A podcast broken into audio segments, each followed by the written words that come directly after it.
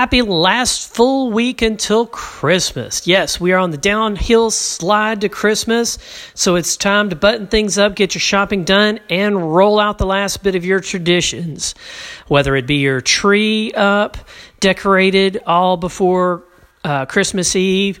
Maybe you decorate the Christmas Day. I've heard of that one too. Lights in the yard. What other traditions do you use? The elf on the shelf. Uh, I heard a neat one from my sister. It's called the Three Wise Men. Uh, similar to shelf, Elf on the Shelf, only they're not mischievous.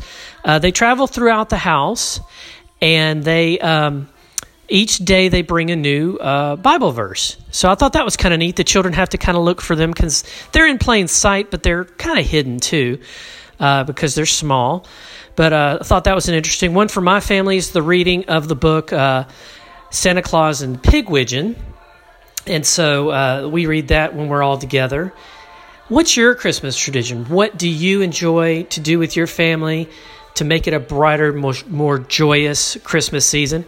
Give me a shout out. Let me know. I'm Scott Culberson, broker associate, Better Homes and Gardens Real Estate, Gary Greene, and I wish you and your family a very Merry Christmas.